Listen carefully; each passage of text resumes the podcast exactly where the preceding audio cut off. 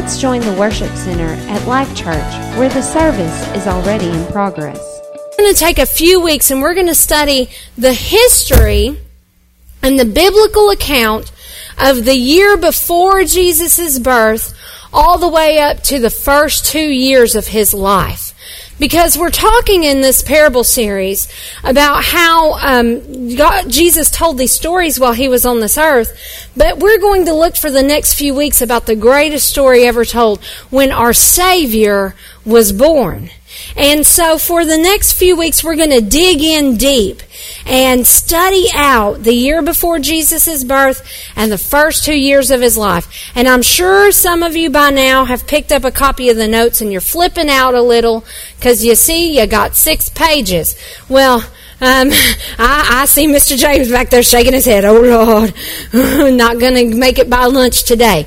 Now, I'm thinking that these six pages might take us two weeks. So y'all just hang on.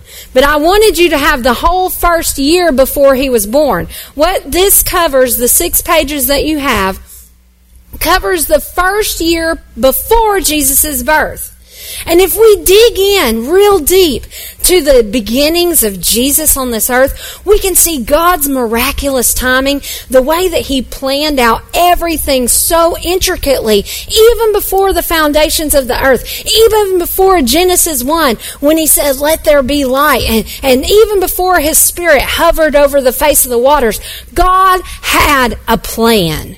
He had a purpose, he had a destiny he, for all of us, and he had a plan for Jesus. And he knew before the foundations of the earth that man would mess up and we would need a Savior. And so if we study out the first three years, the year before and the first two years of Jesus' life, and we look at what the Bible has to say about it in the Old and New Testament. Because remember last week, we talked about how as disciples of Jesus, we're supposed to bring the old and the new together. We looked at the parable where, where we brought the old treasures of the house and the new treasures of the house as the householder. And so we're going to look at the Old Testament and the New Testament to see exactly what happened in Jesus' life in the beginning. And we will be able to see how God had everything Everything planned to the minutest of detail, if minutest is a word. If it's not, we're just going to make it up and go with it. Just follow me. And um, we'll see that he even cared about when the crops were ripe that year. That's how particular Jesus, God is about his plan. That's how particular he is about the creation. Everything from Genesis to Revelation revolves around God's appointed times. And so we're going to look at the life of Jesus and dig in deep to his story and see that God cares about us so much that he has so detailed out his plan for the world, and that he knew that Jesus would be here on this earth and that we would need him, and he wanted every single thing in and on this earth to point us back to him, our Creator and our God. So God's ways and his time is always better than our time. And you might be wondering why these notes are so long. It's because I put a lot more explanation in it, so you could take it home this week and read through it and study it. It's not just scripture. Normally I just throw, put some scripture down on the sheet and we talk about them. But I wanted you to really be able to dig in deep, so we wrote out a lot more this week than normal. But God's time is always better than our time. And to first understand how Jesus was born, we have to look at the story of John the Baptist.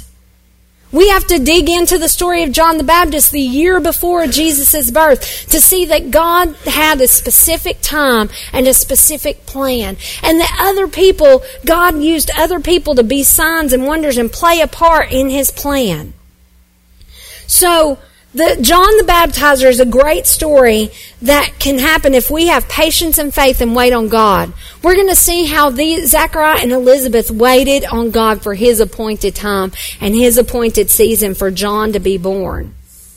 And in the beginning of the story of Luke, Zechariah and Elizabeth are very, very old. See, Luke, when he first sets out to write the accounts of Jesus, he said in the beginning, if you read the beginning of chapter one, that he wanted to write the most accurate and detailed account of the life of Jesus. And so Luke thought it important to start with the story of Zechariah. Why? Because it fulfilled some promises and some prophecies in the Old Testament. And we're going to see that in a little bit. And so Luke started way back with Zechariah, even before Jesus was born. And Zechariah and Elizabeth were barren. Uh, they couldn't, they hadn't had any children, and they were older in age. But they kept their faith in God. They sought God's kingdom first. We'll see that Zechariah was a priest in the temple, and they put God above everything. They kept his, his commandments. They lived to make him look good, and they were blameless before God because of their faith. And when we open up the book of Luke, and we're going to read a lot of the portions of Luke chapter one, we're going to see that Zechariah was going to burn incense in the holy place because he was a priest. And all the Levites were dedicated to temple service, but only the sons of Aaron served as priests and presented offerings. And Zechariah was one of these people. They were the only ones allowed to go into the holy place. You know, you've heard of the people talk, and you've heard my dad tell, um, teach about the outlying of the temple and how there was the outer courts and the inner courts and the holy place and all the different things in the temple. Well, the, the Levites, the sons of Aaron, were the only ones that could go into the holy place. place. And because they had so many sons of Aaron, Aaron was having lots of sons. He had a big lineage. They had so many priests and not enough jobs.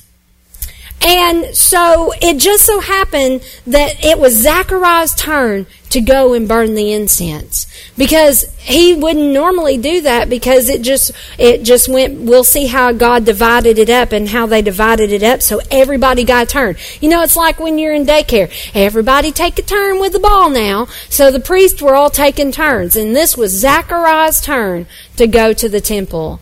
And God knew that Zechariah was going to be in that temple that day, and he knew that he was going to be, he, his family was going to be a sign and a wonder for the birth of Jesus. So according to God's timing, Zechariah is here for a specific time and a specific place. And you know what? You and I are here right now for a specific time in a specific place to do specific things for God. You all know that I was born seventeen years after my parents got married. Had I been born... Oh, Lord, let me not add that up. seventeen plus thirty-three, and we're going to take a drink of something real quick. That's a lot of years. Yes, forty. Woo! But I'm not. I'm thirty-three. So, God has a specific time. Had I been born at any other point in my parents' marriage, any earlier, I might not be doing the things that I'm doing today. I might not have had the same experiences that I'm having today. I might not be here standing in front of you like I am today. We might not even know each other. God knows the end from the beginning, and He loves us so much that He detailed, coordinates, and, and most carefully plans out the times and the seasons. And so here, let's read Luke chapter one. To see what happened with Zechariah and why he's important to the birth of Jesus. So let's look at Luke chapter one, verse one. It seemed good and desirable to me. This is Luke talking, because he wrote the book of Luke. And so I've determined also, after having searched out diligently and followed all things closely and traced out accurately the course from the highest to the minutest detail, from the very first, to write an orderly account for you, most excellent Theophilus. So he's writing to Theophilus. My purpose is that you may know the full truth and understand with certainty and security against the error, against error, the accounts, histories, and doctrine of faith, which you have been informed and in which you have been orally instructed. So here we go. He's saying, listen, I'm trying to give the most accurate, detailed account possible of what happened. In the days when Herod was king of Judah, there was Judea. There was a certain priest whose name was Zechariah, of the daily service of the division of Abiah. I think I pronounced that right. I'll have to look at my pronunciation in a minute. And his and that section is important. We'll come back to that in a little bit. That's how Zechariah got to be there on that specific day at the temple. And his wife was also a descendant of Aaron, and her name was Elizabeth. And they were both righteous in the sight of God, walking blamelessly in all the commandments and requirements of the Lord. So they were living to make God look good. They were following his commands. They were doing every single thing that God had asked them to do. But they had no children, for Elizabeth was barren, and both were far in advanced years. Now, while on duty, serving as priest before God in the order of his division, that's important, that's how he got there on that specific time to burn the incense, as was the custom of the priesthood, it fell on him by lot, meaning, you know, they flipped a coin, they cast lots, we would flip a coin, to enter the sanctuary of the temple of the Lord to burn incense. And if you want to study that out, you can look at Exodus thirty to see how all that went down. And the throng of people were praying outside in the court at the hour of the incense burning, because they were all there for one of the major feast days. They were all there um, at an appointed time by God. And so there were a bunch of people at the temple. It was busy. It was really busy. So there appeared to him an angel of the Lord standing at the right side of the altar of incense. So here's Zechariah burning the incense at the altar, just like a normal priestly duty. And then all of a sudden, an angel shows up in the Holy of Holies. Now, that was not probably an everyday occurrence for you to be burning incense at the altar and all of a sudden in the Holy of Holies an angel appear right beside you. So the angel um appeared to him while at his right side at, of the altar of incense. And when Zechariah saw him, he was troubled, and fear took possession of him. So I, I might be a little troubled too if an angel appeared right beside me. And the angel said to him, "Don't be afraid, Zechariah, because your petition was heard, and your wife Elizabeth will bear you a son, and you must call his name John. God is favorable. And you shall have joy and exultant delight, and many will rejoice over his birth." Why? Because he is the forerunner of Jesus. We've always heard John called the forerunner of Jesus. He was preparing the way for the Lord. John is important to the birth of Jesus, because without his birth, we don't fulfill a prophecy given in the Old Testament that we'll find in a little bit. So he said, um, Uh, he, he will, you have joy and exultant delight, and many will rejoice over his birth, for he will be great and distinguished in the sight of the Lord. And he must drink no wine or strong drink, and he will be filled with and controlled by the Holy Spirit, even from his mother's womb.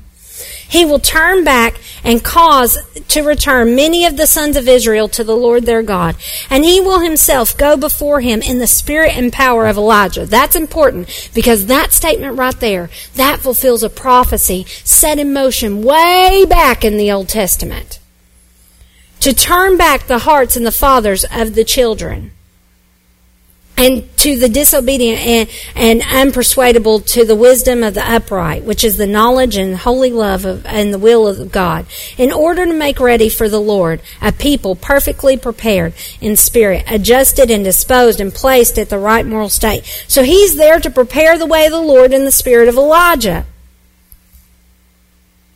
And Zechariah said to the angel, "By what shall I know and be sure of this? You know, you're telling me all this. What's the sign that I'm going to know that he really is the forerunner of, of Jesus, that he really is, you know, the fulfillment of the prophecy?" Because a long time had passed from the Old Testament. In between the Old Testament and New Testament, there's a five hundred year gap. So a lot of time has passed. And so what shall, how can I be sure of this? For I'm an old man, and my wife is advanced in years. Notice he didn't call her old. He knew better. She said, she's advanced in years. I'm old and she's advanced. Husbands, take note. No, I'm just playing.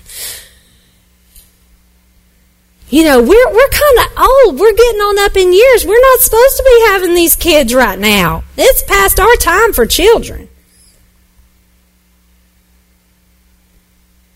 And the angel replied to him, I'm Gabriel. I stand in the very presence of God, and I've been sent to talk to you and bring you this good news.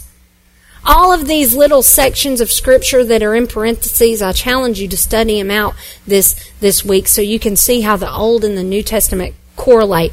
We're going to dig in deep, but we don't have time to dig into the full depth of all the prophecies that Jesus' birth fulfilled in the Old Testament. So I encourage you to study these out. Now behold, you will be and continue to be silent and not able to speak till the day when these things take place, because you've not believed what I told you, but my words are, are of a kind which will be fulfilled in the appointed and proper time. So what's the sign? You can't speak for the next nine months. There's a sign for you. Goodness. I'd hate to not be able to speak for the next nine months. My husband's grinning, but I'm not going to say nothing right there, because I use a lot of words. He did make me a word, you know. And so I use a lot of words. So you won't be able to speak for uh, till the prophecy's fulfilled at the appointed and proper time. Now the people kept waiting for Zechariah, and they wondered why he was so long in the Holy of Holies, because this burning of incense shouldn't be taking this long. What is going on? What is happening in the Holy of Holies? And I'm sure they began to wonder if he was doing something wrong, because you know, if a priest went in and, and they didn't have and they didn't have things right and, and they weren't doing exactly what they were supposed to be doing, they would fall dead in the Holy of Holies. They couldn't stand in the presence of God. And so they were beginning to wonder, what's happening to Zechariah? Why is he so long in there? But when he did come out, he was unable to speak to them. Can you imagine that? You have, you're sitting here going about your, your daily priestly duty. You're in there burning incense. Now, this is a big deal for him. This is a big honor, as we'll see in a minute when we find out exactly how Zechariah got to the temple that day. And so you're in there doing the the incense before God, burning it, and all of a sudden an angel appears and says, you know, you may be old, but you're about to have a baby boy. You better name him John. And you're like, well, how am I going to be doing this, man? My wife are old. And he said, well, here's your sign. You're not going to be able to talk for the next nine months. And then you kind of walk out of the temple and you can't speak to anyone. But when he did come out, he was unable to speak to them. And they clearly perceived that he had seen a vision in the sanctuary. And he kept making signs to them. Still he remained dumb, unable to speak. And when his time of performing priestly functions was ended, he returned to his own house. Now after his wife Elizabeth became pregnant, and for five months she secluded herself entirely, saying, I have hid myself, because thus the Lord has dealt with me in these days, when he designed to look on me to take away reproach, reproach from among men. So, here's the, here's the deal. Zechariah's in the temple. He comes out unable to speak. He goes home, and he can't even tell his wife what's about to happen. You know, I guess he can use sign language to say, hey, baby is coming, you know. But this is unusual circumstances. Why? Because God wanted it to be a sign to Mary. We'll find that out later. But before we can even see the miracle of John the Baptist, John the Baptizer being born, we have to look to the miracle of the timing of God. Because it's a miracle in and of itself that Zechariah was in the temple that day burning incense on the Feast of Pentecost. And we got to realize what kind of miracle this is. And to do that, we have to look at God's calendar, because his calendar, it's different than our calendar. We think January, February, March, April, May, June, July, and August. And we got a little song that we sing, and we learn our months of the year. And all the months have either thirty, thirty-one days. February is the weirdo. It's got twenty-eight sometimes, you know. I mean, it's, it's, it's the odd guy in the bunch. But God's calendar, the way he designed it in the Old Testament, it's a lot different than our calendar. And so to see what a miracle Zechariah being there was, we need to look and understand God's calendar. God set things up from the beginning so that we would rely on Him. He set it up in the Garden of Eden so that we would want a relationship with Him, fellowship with Him, communion with Him. He wanted us to look to Him for everything. In the Garden of Eden, He provided them shelter. He provided them food. He provided them everything that he need, they needed to be successful. Even from the beginning, God wanted us to rely on Him. And so when He set up His calendar system, why wouldn't it be relying on God? So it doesn't go by certain months of the year and certain days of the week. The way God's calendar goes in the Old Testament, it goes by the moons and the barley harvest. And I know that might sound a little different. It's a lot different. Remember, God's ways are not our ways. His thoughts are not our thoughts. And so He does things different. He wants us to rely on Him for the times and seasons. So we're going to do like an airplane flyby of how God's calendar looks, just so you have an idea. And in the coming year, we hope to teach more on, on God's appointed times and His seasons and how all of this fits together in God's plan for the entire world. So, for us to do that, we have to look in Exodus when He set up the first calendar. In Exodus chapter twelve, verses one and two, the Lord said to Moses and to Aaron in the land of Egypt, "This month shall be to you the beginning of months, the first month of the year to you." So here He's telling Moses and Aaron, they're getting ready to have the Passover. They're getting ready to leave Egypt. They're getting ready to venture out on their own, out of the land of Egypt. And God is saying, this month is the beginning of months. And it was the very first Passover. Um, God, God gave commands for the very first Passover. You know, you put the blood on the, on the doorpost, and we don't have time to get into how all of that works. Um, but you can study it out in Exodus. And this was the very first one. And the, uh, the, it happens in the first month of every Jewish year, of every year in the, in the people who, um, follow God. His chosen people, the people of Israel, every first month of the new year, they celebrate Passover. And so God gave instructions for the feast of Passover and unleavened bread. And the the days, they don't revolve around like one, two, three, four, five. They revolve around the moon cycle. The new moon starts a new month. Every new moon starts a new month. So how many ever days it takes to get to the new moon, that's when the new month starts. I can tell you, some of us would be lost if we were trying to plan something. We're like, well, the moon looks like it's a little bit of... No. But they worked off of the moon. A new moon equaled a new month. Again, God is trying to point man to look to Him for everything. Look to His creation. Look to how He set the world in motion for everything. Look to God. Everything that God does points us back to Him.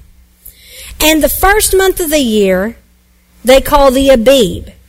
And if you study the meaning of the definition of Abib, it means barley's ripe.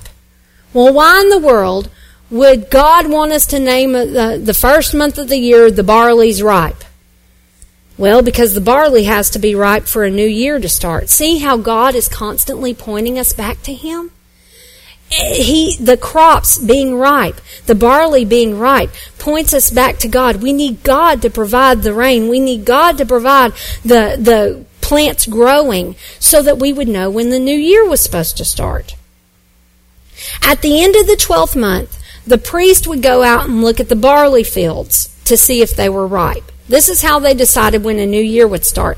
They didn't have January thirty-first, or January, December thirty-first, and then January first. They would go out and check the barley. And if the barley was ripe, when the priest went out to check it, the next new moon was the new year. And if the barley wasn't ripe, at the end of the twelfth month when a new moon started, they would add a thirteenth month to the calendar. And this seems really odd to us, but again, God wants us to rely on Him. He wanted them to fully rely on Him for everything. Even what month of the year it was, God wanted us to rely on Him. So, it's so important for the barley, that's why the new month is called, the new year, the first month is called Abib, because the barley has to be ripe for the new year to start. Because the priest took the barley and presented it as a wave offering on the day of first fruits, which is in the middle of the first month of the year. So we have to have the barley ripe in order for the year, for the, the day of first fruits to happen and the wave offering to happen before the Lord. And we can study this out in the Old Testament. We're going to read a couple of verses of scripture that point you back to it. But again, we will see once we know God's calendar, what an awesome miracle it is that Zechariah is there at the appointed time of the Feast of Pentecost, so that John can be the forerunner of Jesus and be six months. I mean, the timing of God is incredible. In Exodus thirty-four eighteen, the feast of unleavened bread you shall keep. Seven days you'll eat unleavened bread as I command you at the time of the month of the Abib. For in the month of the Abib you shall come, at, you came out of Egypt. So the month of the Abib is to remind the children of Israel that they got delivered from Egypt. Leviticus twenty-three ten and eleven. Tell the Israelites, when you have come into the land which I give you and reap its harvest, you bring a sheaf of the first fruits for your harvest to the priest, and he waves the sheaf before the Lord that you may be accepted. On the next day after the Sabbath, the priest will wave it before the Lord. So what does this have to do with Zechariah? Why do we have to study this to, to, um, to to know what this has to do with the birth of Jesus? Why are we talking about calendars? There are so many priests in the days of Zechariah and so few jobs in the temple. So God commanded the priests to be divided up into groups or courses. The Bible calls them courses or divisions, depending on what translation you look at. So in Luke one five, when we read it earlier, it says, in the days when Herod was king of Judea, there was a certain priest whose name was Zechariah, of the service of the division of the course of Abiah. And his wife was a descendant of Aaron, and her name was Elizabeth. So he was in the group of Abiah. And again, we got to go back to the Old Testament to see why this is important. So in First Chronicles, God set the divisions in order. Chapter twenty-four, verses five and ten. Thus were they divided by lot, one group with another, for there were chiefs of the sanctuary and chiefs of God, high priests drawn to the sons of Eleazar from the sons of Ithamar. And verse ten says, the seventh to, ha- oh Lord, ha- Hakoz, that's how we're going to go with that, and the eighth to Abiah. And so, Zechariah was a descendant of Abiah. That's how he got in that group. He was in the eighth course, and there were twenty-four courses total. And each course served one week in the temple twice a year. And then all the priests got together for the three major feast days on God's calendar. The courses would begin at the beginning of Sabbath, which is Saturday, what we know as Saturday, and conclude at the end of the following Sabbath. And the first course would begin on the first Sabbath of the year, which is the month of Abib, to commemorate Exodus. I know we're talking about a lot of information. That's why I wanted to write it out in detail so you could look over it this week and study it out just to see how cool God is. That's why we're taking a look at this, to see how awesome God is and how perfect His timing is. And if God's timing is so perfect that He would orchestrate this for the coming of the Son of God, how much more is His timing perfect for you and I? God loves us, and He has perfect times and seasons for our life, and He has a plan for us. And if we look at how detailed God was in the Bible, we can know that He's even so detailed about our life and our daily situations. That's why we don't have to be concerned about what we're going to eat or drink or, or where the next whatever is going to come from, because we can fully rely on God. If we fully trust Him, He, He will be there with us and for us. He will guide us and direct us into His path if we will follow His commands and lean on Him. God has orchestrated everything so perfectly, and if we will fall in line with His perfect orchestration, then our lives will follow that pattern of God's appointed times and seasons, and we can truly live to make Him look good and follow out His plan for our life. That's why going back and studying this history is so important, so we can just see how cool God is and how much He cares about us, that He even planned when the barley would be ripe. That was important to when Zechariah would be at the temple, because his division came up according to when the barley was ripe, because the first course started in the first month of the Abib. And there were twenty-four courses. And we know from Luke, verse ten of Luke one, that the eighth course began around the Feast of Pentecost, during the year before Jesus' birth. And all the people were assembled and commanded by God. So the day of the first fruits was the second, the second course would start, and it would go on until they worked through all the courses.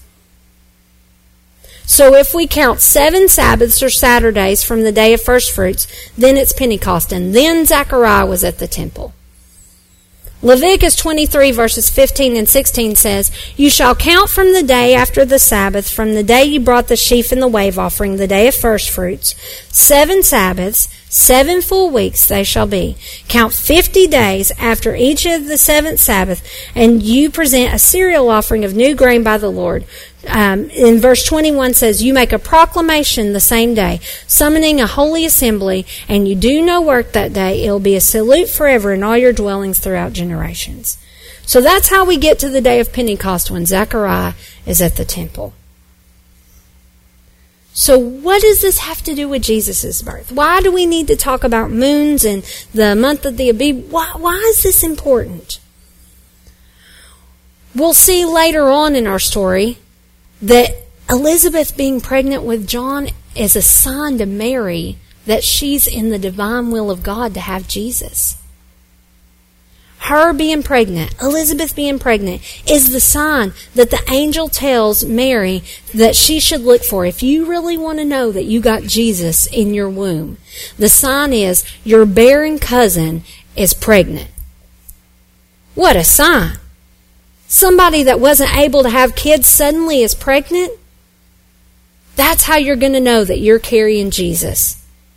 That's why Luke began with the story of Zechariah, because it fulfills some Old Testament prophecies about John the Baptizer, but it also is the sign to Mary that she's in the divine will of God. If you study the whole Bible out, Jesus' entire life revolves around God's calendar.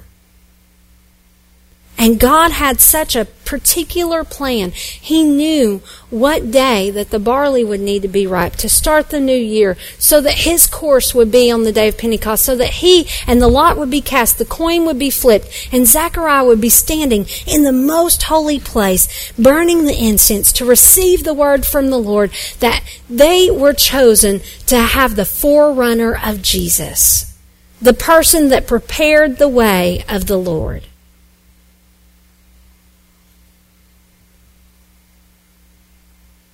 And then he can't talk for nine months about it. They were so faithful to God. And you know, I'm sure people thought that Zechariah had done something wrong because he came out of the temple and couldn't talk.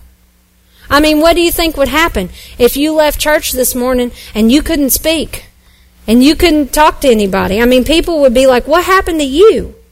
It'll be like Job when his friends got around him and said, "What sin did you commit to land yourself in this mess?"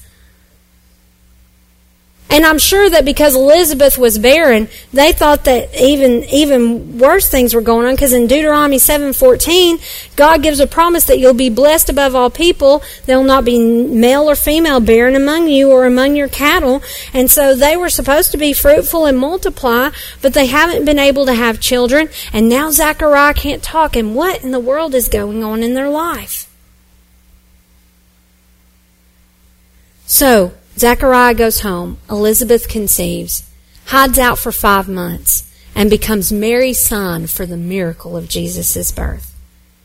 Can you imagine the confidence boost that that gave Mary when the angel of the Lord appeared to her, and as we'll read here in a minute in the first chapter of Luke, and said, "You're going to bear the King of Kings and the Lord of Lords. And just so you know, I'm telling you the truth. Go talk to Elizabeth because she's in her sixth month of pregnancy." And then when Mary sees Elizabeth, and she can tell she's in her, because when you're in your sixth month, you can tell there's some signs. And so Mary looks at Elizabeth, and it's confirmed to her that she is carrying Jesus. Let's look at Luke chapter one, verse twenty-six. "Now the sixth month after that, the angel Gabriel was sent from God to a town of Galilee named Nazareth, to a girl never having been married, a virgin. She was engaged to a man whose name was Joseph, a descendant of the house of David. And the virgin's name was Mary.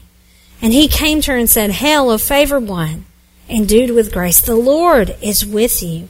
Blessed and favored of God are you before all other women.' But when she saw him, she was greatly troubled and disturbed and confused at what he said, and kept revolving in her mind, what could such a greeting mean? The angel said to her, 'Don't be afraid, Mary. You have found grace with God. And listen, you will become pregnant and will give birth to a son.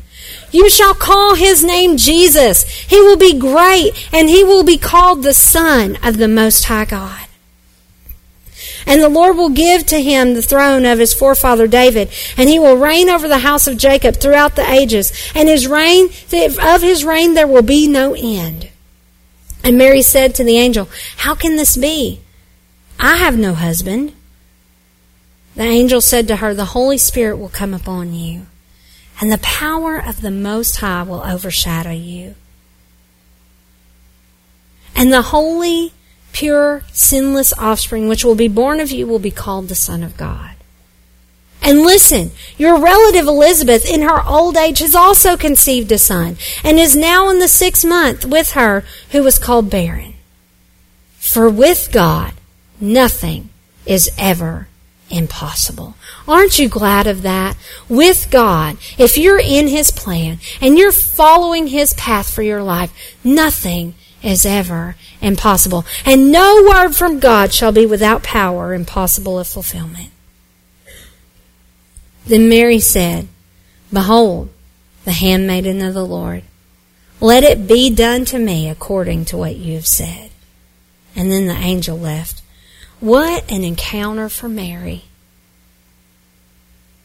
The angel arrived and said, "You're going to conceive the King of Kings and the Lord of Lords. You will be with child. You will call his name Jesus, and he will save the people of their sin." And Mary arose, and she did the same thing I would do right after the angel left. She went to find Elizabeth, because she wanted to see, is this really an angel? Was this a bad dream? And, and is this, am I really going to have the Son of God? Am I really with child? She arose and went to find um, Elizabeth. And when she went to the house of Zechariah, and entering it, saluted Elizabeth. And it occurred when Elizabeth heard Mary's greeting, the baby leapt in her womb. And Elizabeth was filled with and controlled by the Holy Spirit, and she cried out with a loud cry and exclaimed, "Blessed, favored of God above all other women are you, and blessed is the fruit of your womb. And how um, how have I deserved this great honor and be granted unto me that the mother of my Lord should come to me? For behold, in the instant, in the sound of your salutation, when it reached my ears, the baby in my womb leaped for joy. And blessed and happy is she who believed that there would be fulfillment of the things that were spoken to her from the Lord." So they're there praising God because they both know that they are in God's divine plan, that they are walking out everything that God's telling them to do, and that that change is coming to the entire world through both of them, through both of their pregnancies. John, the forerunner of Jesus, fulfilling all the prophecies of old, that a man would come in the spirit of Elijah. And Jesus, the Savior of the world, born of a virgin, to be our Redeemer, our buyer back from all the things that we've done, our price that was paid for salvation and redemption of sin. So they were praising God. For behold, from now on all generations will call me blessed and declare me happy and to be envied. For he who is almighty has done great things for me, and holy is his name. And his mercy is on those who fear him with godly reverence. From generation to generation and age to age, he has shown strength and made might with his arm. And he has scattered the proud and the haughty in and by the imagination and purpose and designs of their hearts. He's put down the mighty from their thrones and exalted those of low degree. He's filled and satisfied the hunger with, with good things, and the rich he has sent away empty-handed without a gift. He's laid hold on his servant Israel in remembrance of his mercy, even as he has promised to our forefathers, to Abraham, and to his descendants forever. And Mary remained with Elizabeth for about three months and then returned to her own home. So they were praising God because they knew the prophecies of old. They knew that the Savior was to come, and they were beginning to realize that it was coming through them, that the prophecies were being fulfilled through them. They weren't anything particular. I mean, they weren't they weren't big names in the nation. They were normal people. And God wants to use us to do things for him. Normal people to do his work. God's timing is perfect. And these events were put into place before God ever said, "Let there be," in Genesis.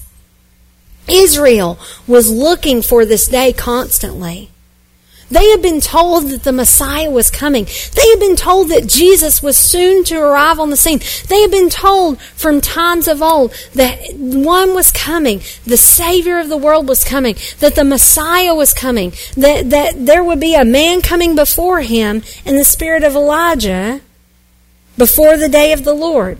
And from the time of the prophecy, even until this day, they, every time at Passover, they look for Elijah. Why is John the fulfillment? Because he would come in the spirit of Elijah according to Luke. And John was born at Passover. Malachi four five. Behold, I will send you Elijah the prophet before the great and terrible day of the Lord. And then Luke one seventeen. He will himself go before him in the spirit and power of Elijah, and turn the hearts of the fathers back to the children, in order to make ready the for the Lord a people. So every year during the Passover dinner, a kid goes to open the door for Elijah. And while the kid is gone to open the door, an elder takes wine and sprinkles it on the place setting for Elijah. They do this every year at Passover. They still do it today. And when the child returns to tell everyone that Elijah didn't show up, the elder says, "He came, but we were asleep." And that's truly what happened. John the Baptizer, John the Baptist came, and not very many people were attuned to God's perfect timing, and not very many people knew that he was the forerunner that came in the spirit of Elijah. So, John was conceived after the eighth course on the day of Pentecost. So that would put him a little over two months at the beginning of the new year according to God's calendar. A full-term pregnancy is forty weeks or around ten months. And so if you take in, like, when everything happened, the moons and all that um, different things in the Sabbaths, you can see that John would have been born around Passover. Can you imagine Zechariah and Elizabeth's joy?